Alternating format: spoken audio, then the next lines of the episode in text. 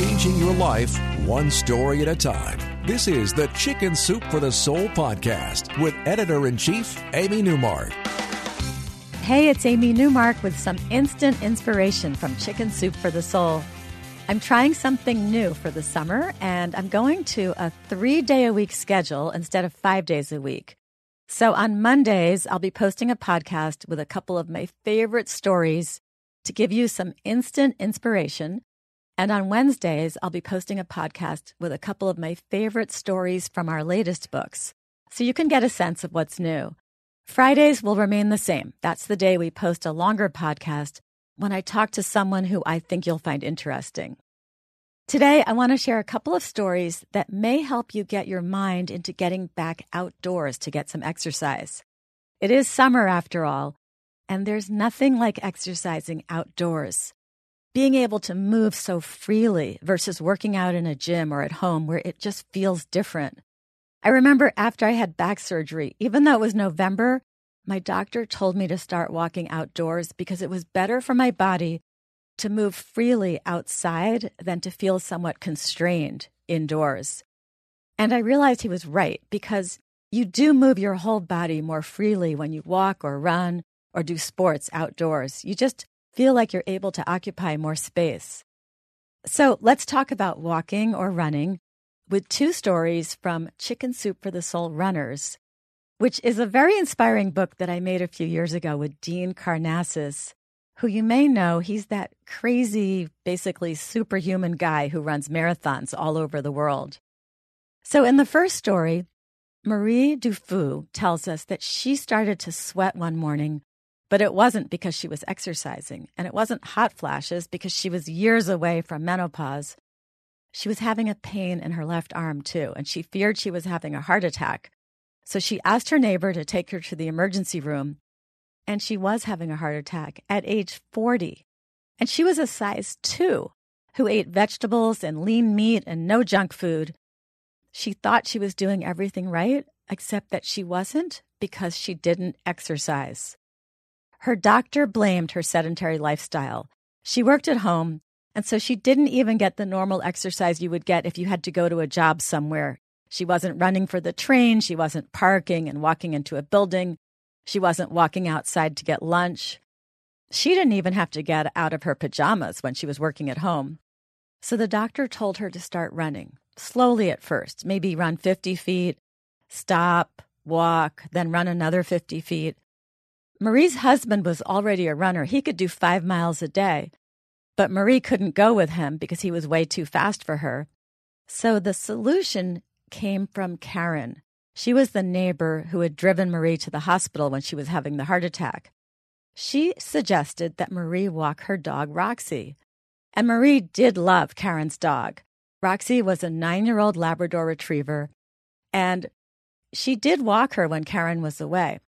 So before Marie could even tell Karen, yeah, this is a good idea, Roxy, who had been listening, started barking. And then she picked up her leash, came right up to Marie's back stairs, and walked into Marie's kitchen with the leash. So that was it. Roxy was apparently volunteering to be Marie's personal trainer. Marie picked up that leash and she headed out her front door with Roxy. And then, instead of doing that normal dog thing where they sniff everything and they don't really want to move with you so you can get some exercise. Roxy actually kept going. No stopping, no sniffing. She really put Marie through her paces, and she even did interval training, alternating between walking slower and trotting along faster. Now, the following day, Marie had a deadline. She was a freelance writer, so she was going to skip exercise. But then she heard Roxy outside barking, and she went to look, and there was Roxy with her leash in her mouth, heading up Marie's kitchen stairs, just at the same time as the day before. So Marie called Karen and said, Did you send Roxy over with the leash? And Karen said she knew nothing about it. She had left Roxy in the house asleep. But Roxy showed up with that leash, and she ended up being Marie's exercise buddy for the next three years, showing up at three in the afternoon every single day with her leash in her mouth.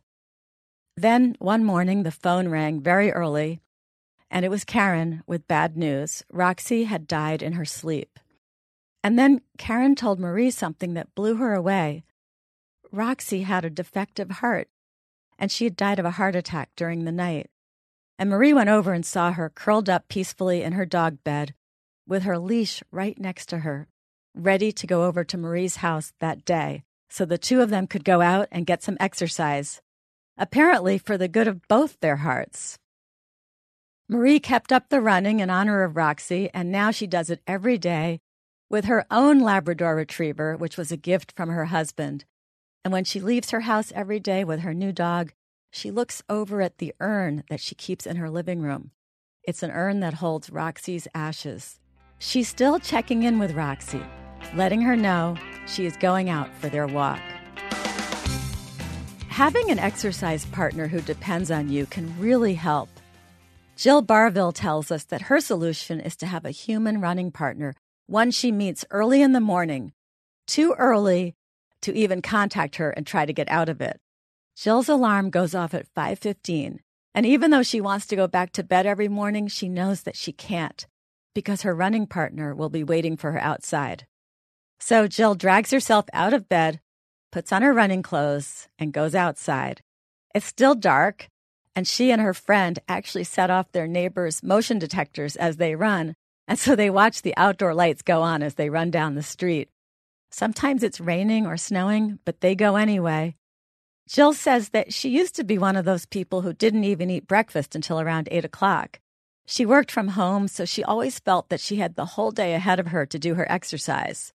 But then, of course, she'd put it off and put it off some more. And then it would be evening, and she'd still be sitting in front of her computer, never having exercised at all. But that changed when she bumped into this friend who was a runner, and her friend's running partner had just switched to a treadmill, so she was looking for a new partner, and that's how Jill became her running partner and gets up at 5:15 now. Jill knew that she needed the accountability of a running partner, someone she couldn't let down, even if she was willing to let herself down. She says the first two months were hard, but now she's accustomed to it, and she actually likes getting up early. Sometimes when they're out, they see more deer than they see people. And Jill says she's way more productive now with the rest of her day, and she's stronger too. There are so many ways to motivate yourself to get out there. Some people use a partner. I use audiobooks. I usually have two going in my phone. One that I listen to with my husband when we go on our three mile walks together, and another audiobook that I listen to alone. So I view my walking time as my book listening time, and that makes the three miles fly by. I had a friend who exercised indoors, and what she did was she watched movies. She'd watch half a movie one day while she worked out, and then she'd watch the other half of the movie the next day. And those movies got her through her exercise sessions. What really matters is what motivates you. If you're feeling motivated to get out there and you want some more inspiration to walk or run, pick up a copy of Chicken Soup for the Soul Runners, which is also available as an audiobook, so you can listen to it while you're on the move if you want. Also, I want to tell you about an exciting new feature.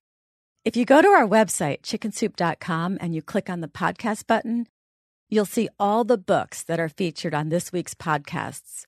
And there you can click on the runner's book cover, and you'll read some great tips for getting you motivated.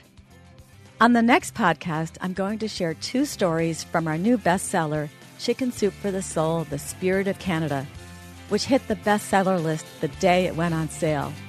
These stories are universal as they're about acts of kindness, and that's a very hot topic these days in the US and Canada.